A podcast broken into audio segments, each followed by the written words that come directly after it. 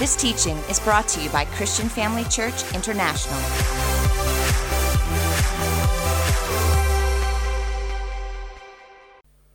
It's good to have you in the house of the Lord this morning. I know it's quite chilly outside, but it's warm in here. Amen. You know why it's warm in here? Because of our unity. So this month we celebrate the month of unity, and um, you know, just the very God that we serve is the perfect example. He portrays unity perfectly. We have three separate beings operating together as one, never in discord, always in agreement with each other. And I would say that the reason why God is so powerful is because of their unification. And in the same way, God desires for his body, us, to operate like that. So, we're going to speak about unity this morning, and I want to thank Apostle Theo and Dr. Bev for the opportunity that I have and the privilege to just share the Word of God with you this morning, and you know that they trust me with that, and I am just completely reliant on God, so much so that we need to pray right now. Let's pray. Father, we come before you this morning, and I thank you, Lord, that we can come together and, and just learn about your will and your desire for us, Father. Thank you, Lord, that as we discuss and discover some uh, uh, traits about unity this morning, Father, that it will ignite uh, a, a passion in our hearts, that it will inspire us, Father. Thank you, Lord, that uh, we will understand by your Spirit just in, how important it is for us to operate together as one and what it is that we are able to achieve because of that. I thank you that this word will go forth in love and that will be sown deep in the hearts of every person and bring fruit for years to come. And I'm completely reliant on you. Thank you, Spirit of God. In Jesus' name, amen. Well, about three years ago, I actually uh, gave President Donald Trump a call, and uh, I said to him that there would be a time where I'm going to be ministering on the subject of let's build a wall. So I asked him if he wouldn't mind just start promoting that for me because he has quite a nice platform. And so, um, and here we are. The day's arrived and the build-up has happened. So I want to speak to you this morning about us building the wall. So I want to say, let's build the wall. And the wall that I'm referring to is not the same one that, that you may be thinking of, but it is, in fact, the church. We have a purpose. There is a plan that God has for us. We are to impact this world. And so we'll look in the Word of God at just what importance building together on the wall plays in our lives as the church today. And we're going to reflect upon what happened in the days of Nehemiah when they set out to restore their city. And they did that by rebuilding the wall. And, and uh, this morning, as I speak along those lines, we're not really building an actual wall. We may be having some things going down as far as building is concerned, and we're looking at turning over a wonderful new leaf as, as far as our mall is concerned. But I want to speak to you in light of it being a metaphor referring to the church, referring to you, referring to me, and what God requires of us. And not just what He requires of us, but what God is willing to do for us as we work together in unity. And so, as we look at what happened in the days of Nehemiah and they came and, and rebuilt the wall, I want you to see it in the light of where you are today in the church, where you are as part of the body of Christ today, and listen to your heart and what God is saying to you. And if He's calling you to action, which I believe is what He is doing, then I'm saying uh, uh, respond to that call and get involved like the Israelites did and see God work in your life and in the church and the impact that we will make through every single one of us banding together. As, as far as Nehemiah is concerned, in those days when, when the Israelites were exiled out of uh, Israel, they were taken into captivity in Babylon, and eventually they were allowed to return to their city. And so they did that. And when they began to return, and you can understand that this happened over a period of years, when they began to return, God set it in the heart of um, the people to rebuild the temple. And so they did that. But the wall, the Bible says, remained in ruins. Now, the thing about a wall is that a wall is a powerful symbol. It symbolizes strength, it symbolizes unity, it symbolizes protection. These are the things that the wall gives to a city. In fact, in the days of Nehemiah, if you didn't have a wall, you didn't have a city. It played a very important part of the city. It made a powerful statement. It, uh, uh, it represented God's protection. And today, as we are the church of God in this world, we represent the protection of the world. Do you realize that the reason why the world is still turning is because the church is here? We are the ones that give the world that protection. They don't always know it. In fact, they don't really want it until they realize they need it. But in the meantime, God requires for us to continue on building the wall.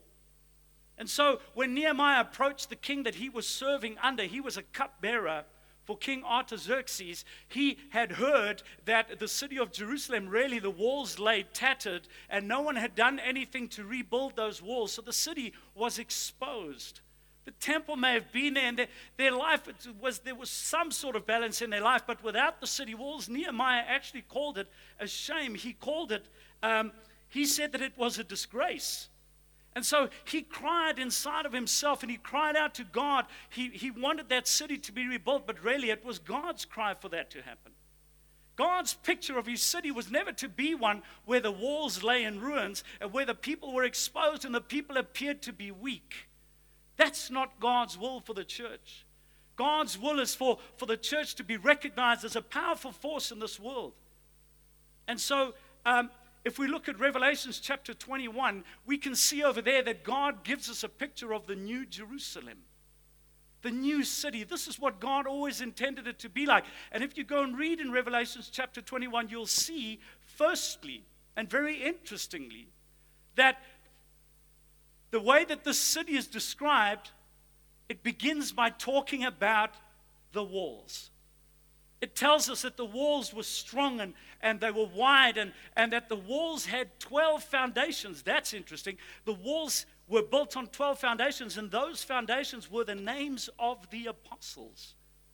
The 12 apostles, which represent the church. So God is saying in the city of Jerusalem, the walls that surround the city, the very important walls are the church.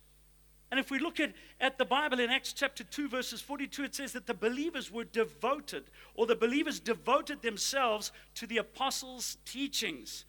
So this is a core foundation of church life today, is us as a body devoting ourselves to the apostles' teachings. And by doing that, just that devotion that the Bible speaks about, that is unity. And so the city of Jerusalem needed a wall for a number of reasons. They needed it for restoration. The city and the people were defeated. They'd only started to come back together as one as they uh, uh, uh came out of their exiled state. And they needed to uh, uh, return their dignity, if I could say it like that. They also needed the wall for protection against their enemies and against wild animals. And so, uh, again, the church, being a part of the church, really, that is where our protection lies. Even you, as an individual, being a part of the active church, the local active church, is talking about you having the protection. The other reason why they needed the wall is because they needed to be united. At that point in time, the church, even though the, the, the, uh, the temple had been rebuilt, the walls, for at least 70 years after that temple had been rebuilt, the walls lay in tatters. No one had done anything about the walls, and so they were living in fear all the time. They were exposed all the time, and so God put it in Nehemiah's heart. He needed to go, and this part of the city needed to be rebuilt. There, there was a message that needed to be sent. They needed to send a message to their enemies to tell them that God was with them. The wall represented the safety and protection, and that is uh, what God wants for us today. We need to be sending a message to the world. We need to tell the world that God is with us. We need to be the ones to show the world where God is. And also, they needed their identity to be restored.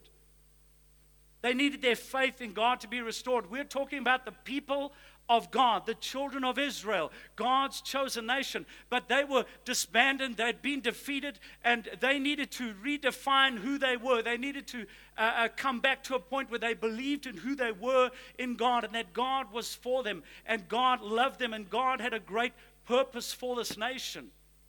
And so, this is all that building this wall did when they came together. There was so much that God would do through their action of unity, and it started there. Building the wall was the beginning of a new chapter in the life of the Israelites. The building of the wall was the start to the people's restoration, spiritually and socially and economically, because they were uh, in, a, in, a, really bad state. They'd married with pagan tribes, and uh, they were not uh, seeing eye to eye, if I could put it that way. They were worshiping idols. And, um, and so, what needed to happen is they needed to be restored spiritually, they needed to be restored socially and economically. They, was, they were in a really bad state, even from an economical point of view. And if you read the book of Nehemiah, you'll find that once the walls had been rebuilt, then the next step happened, and the city began to be uh, re renewed. They began to restore their houses people that were corrupt and, and uh, uh, exploiting the children of Israel, that came to a stop. There was equality that began to happen in that city, and there was life that returned and prosperity. And they began to thrive, but it all started with the wall that needed to be built. It all started with them having to come together and working together in unity to a common goal. And by doing that, God moved in a mighty way over the people of Israel. Building the wall is a good work. I want to tell you that it says in Nehemiah chapter 2, verses 18, when Nehemiah shared this vision with the people, when he returned to Jerusalem after he had received letters from the king that he would have safe passage back to Jerusalem, and he could also uh, take timber from, from the forest that belonged, that was under his rule. He could, they could use that timber. They needed those supplies and resources to rebuild the wall. When he began to share this with the people, the Bible says in verse 18, then I told them about how the gracious hand of God had been on me and about my conversation with the king when he asked for the permission. And then the people replied at once, Yes, let's rebuild the wall. So they began the good work. Getting involved in the local church is a good work. And do you know that the Bible speaks about this in Ephesians chapter 2? Verses 10, it says, For we are God's workmanship. You are God's workmanship. In other words, you have been created by God on purpose. You are here at CFC on purpose.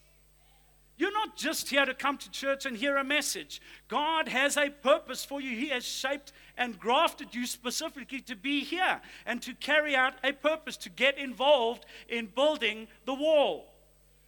And so it says that He created us in Christ Jesus for what? For good works. You see, building the wall, getting involved, working together, making a statement fortifying the church is a good work, the Bible says, which God pre- prepared beforehand that we should walk in them. So that is a day to day thing. Doesn't it sound like that to you? We have to walk in these good works. So, as you are a member of the body of Christ, and whatever function it is that you perform, it happens on a continual basis. It's not just about getting involved in one little project and then that's you as far as uh, uh, your portion of the wall building is concerned. It's a continuous thing that we have to live out.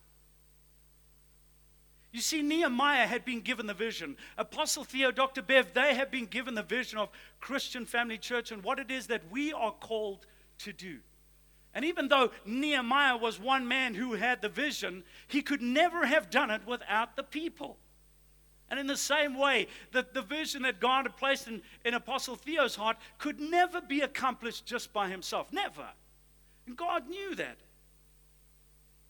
He knew that the people would be needed, but he also knew that the people would be here. Why don't you turn and just look around? These are the people. These are the people that God has called together to see or to fulfill the vision that He has placed on the pathway of Christian Family Church. Can I have an amen? So, even if we look at Moses and, and Joshua and David, all of these great men that had uh, uh, the visions that God had placed in their hearts, and I mean, they all uh, uh, contributed towards building the kingdom, but they needed to have a team. It's interesting to note that Nehemiah, the hand of God was on Nehemiah. I should have a sip of water. The hand of God was on Nehemiah before he even journeyed to Jerusalem. Even then, the hand of God was on him. In verse, in chapter two, verses eight of the book of Nehemiah, it, it shows us there that uh, you know when he explains to the people how God had given him uh, the favor with the king, it says, "Because the gracious hand of God was on me." So this is what I want you to see: is that before the people even banded together, before they united and began to work on that wall, before they united to become a force to be reckoned with the hand of God was already upon Nehemiah, but still he could not do it alone. He came and he needed a team. And I want to just show you what the definition of teamwork or unity is it's when a group of people are brought together to achieve a common purpose or goal. You have been brought together here to achieve a common purpose, to achieve a common goal.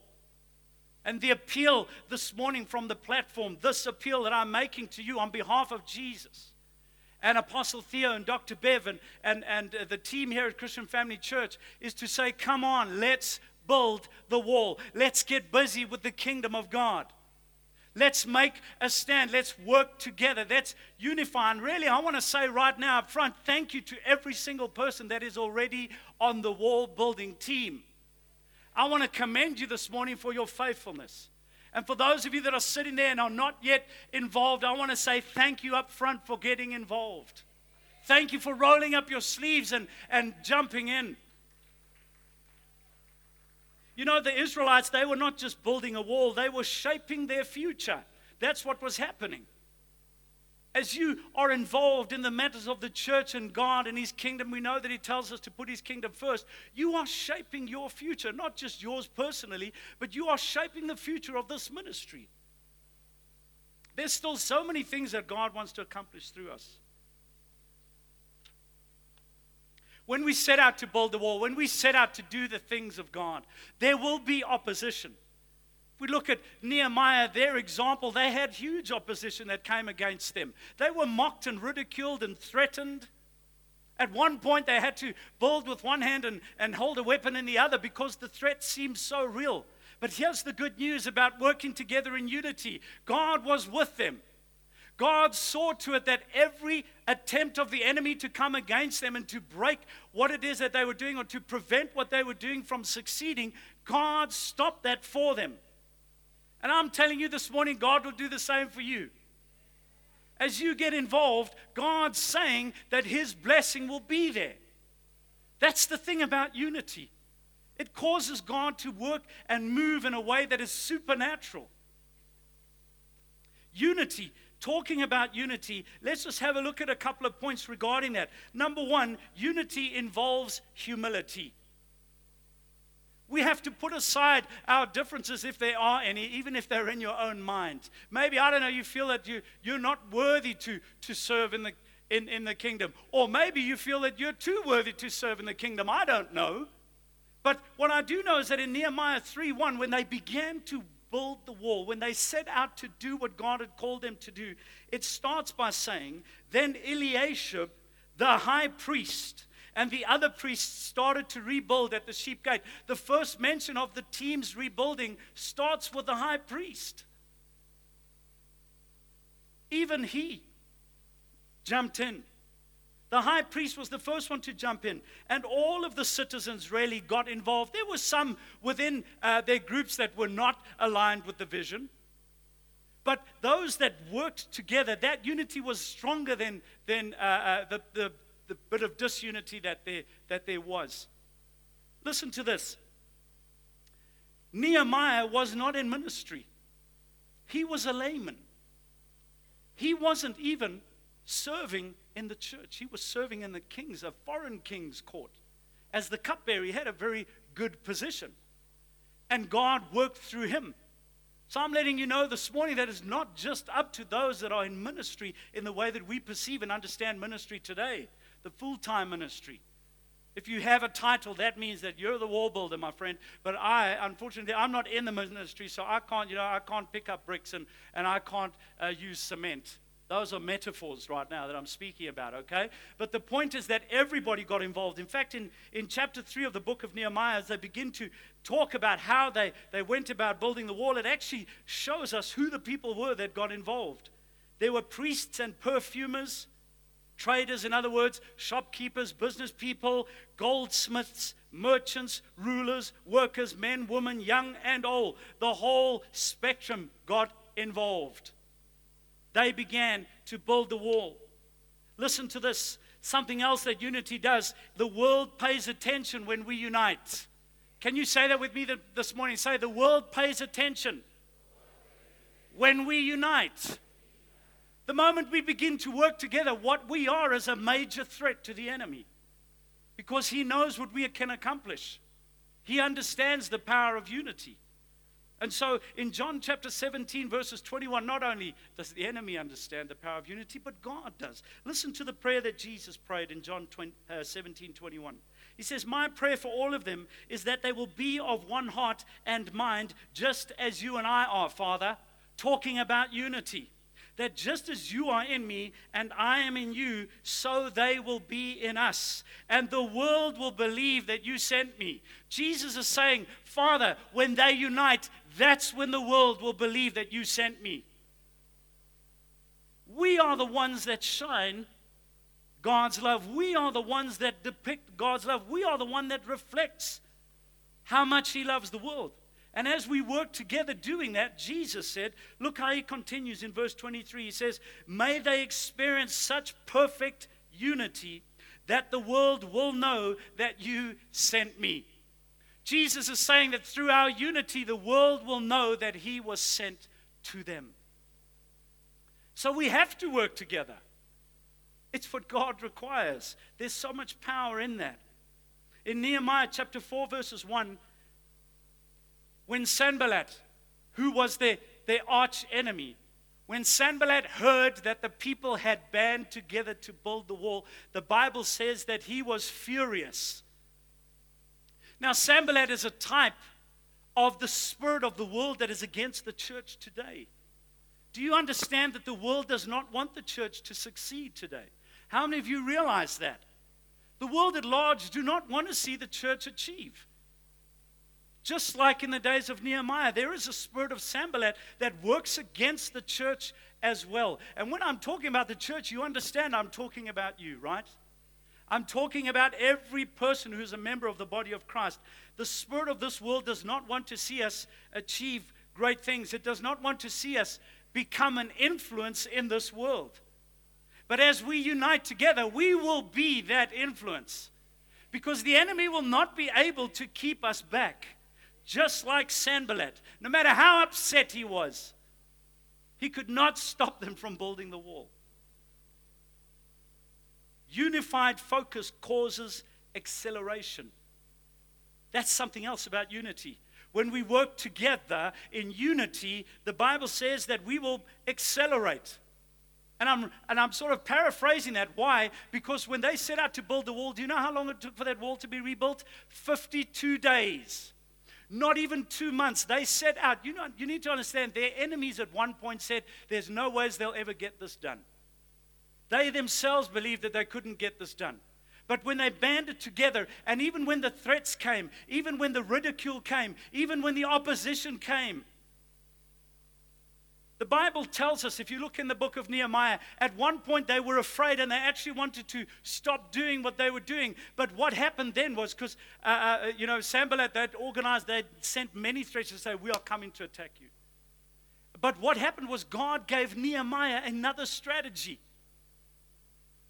And in the same way, as we continue to build and the church is strengthened and becomes more influential in this world, sure, there'll be opposition that comes against us in many shapes and forms, but God will give us the wisdom to work past that. And again, you need to accept this into your own personal life. He needs you on the team. God needs you on the team, and He'll see to it that you are taken care of because He needs you on the team. So it causes acceleration. Two people working together are better than one, yes? If Ecclesiastes 4:9 says that two people are better than one, for they can help each other succeed. The wall was completed. Why? Because the people were determined. Listen to Nehemiah 4 6. It says, At last, the wall was completed to half its original height around the entire city, for the workers worked hard. So they were determined. They would not be put off course. The enemy, this is something else about unity. The enemy will try to make a molehill out of your mountain. That expression sounds a little bit wrong, doesn't it? But the enemy, I want to explain myself with that. The enemy will try to make what you are doing to seem like a little molehill. He'll try and tell you that you're not really making a difference. He'll say that oh, no one really notices what you are doing. He'll say to you, uh, you know, the, the people, they don't actually need you. I mean, what can you do? What, what are you going to do? All of those big roles and titles are filled. What, what, what difference can you make? And you need to understand that every person that that worked together in the building of the wall. Some of them, you know, there were so many different tasks that needed to be performed. But the key was in the unity. That's where the key lay. It didn't lay in who picked up the heaviest rock. It didn't lay in who put the most rocks down. It didn't lie in that. It lay in the fact that they were unified. And so the devil will try to discourage you and he'll say to you, Listen, you're not really making a difference. And if that's you this morning, I want to say to you, don't listen to your critics, listen to God. And I'm wanting you to know that your critic could be in your own mind. In fact, I think that's where most of our critics live, is in our own mind. That's where the devil likes to hit us hardest. He'll come and discourage you and, and tell you all sorts of stories. He'll, he'll uh, uh, maybe he'll have a, a, rumor go around, or I don't know, he, he might, someone's having a bad day, and you walk past them, and because they're having a bad day, they don't treat you right, and there it is. That's all the reason you need to, get, to move on. Or maybe there's a, a bit of a reconstruction happening in a certain mall at a certain church and there's a certain amount of dust, and people feel, well, you know what? I don't know. But the point is that we shouldn't listen to our critics. You know what else happens when we, uni- when we come into unity? Our enemy will be humiliated. Do you want to see your enemy frightened and humiliated? Do you want to see that happen? Well, God says it will happen when you work together. In Nehemiah 6:16 it says when our enemies and the surrounding nations, the surrounding nations heard about it, they were frightened and humiliated. They realized that this work had been done with the help of our God. So when we work together, the enemy will be silenced. The enemy will notice. They'll stand up and take notice that God is with us and there is nothing they can do to stop us. Amen. Praise God. Unity brings glory to God because they realize that this could not have been done without the help of God. So it brings glory to God. Unity releases God's commanded blessing. When we work together, the Bible says in Psalm 133, verses 1 Behold, how good and how pleasant it is for brothers to dwell together in unity. Are you dwelling together in unity today? God says that it is good. He says it is like the dew that forms on Mount Hermon coming down upon the mountains of Zion. For there the Lord commanded the blessing. That dew coming down from Mount Hermon would flow into the Jordan River. That was the life source of Israel. That was the life source. Our unity, God says, is the life source of the church. And He says that I will command my blessing to be there. He says, You will be fruitful. You will excel. You will prosper. You will be protected. You will succeed in life where there is unity. So I want to encourage you this morning check your heart, check yourself. Is there an opportunity for you to get involved, to, be a, to, to unite together? Of course, there is. We have all of the opportunity here in the world. Straight after the service, we have our Growth Track Step Forward taking place. It's a wonderful initiative that has been implemented here in the church to give you, the church, an opportunity to live out the life that God has called you to. So I want to encourage you to get involved. Grab a rock. Let's build the wall. Let's be the church that God has called us to be. Let's be that difference. Let's make that statement. Let's be the protection that the world so desperately requires. Let's be that world, that wall. In the, in the city of Jerusalem in Revelation 21, that wall was built out of jasper, the Bible says, which is one of the most precious stones. The church of Jesus Christ is a precious jewel in this earth, in this world. And every single one of us is a part of that. And we have the opportunity to make such a difference. Let me close with this scripture. Isaiah 60, verses 18 says this about our wall Violence shall no longer be heard in your land as we have our wall built. Neither wasting, there will be no corruption, the Bible says, nor destruction within your borders. But you shall call your walls salvation and your gates praise. Hallelujah. We call our, our walls salvation in the name of Jesus. Amen. Thank you for joining us during this episode of Living Life with Dr. Theo and Bev Wolmarans. We hope that through this inspired teaching, you had an encounter with God. If you enjoy the teaching ministry of Apostle Theo and Dr. Bev Wolmarans and would like to enjoy more resources, we hope you will visit our website at www.christianfamilychurch.co.za or for our American listeners, www.christianfamilychurchsa.com.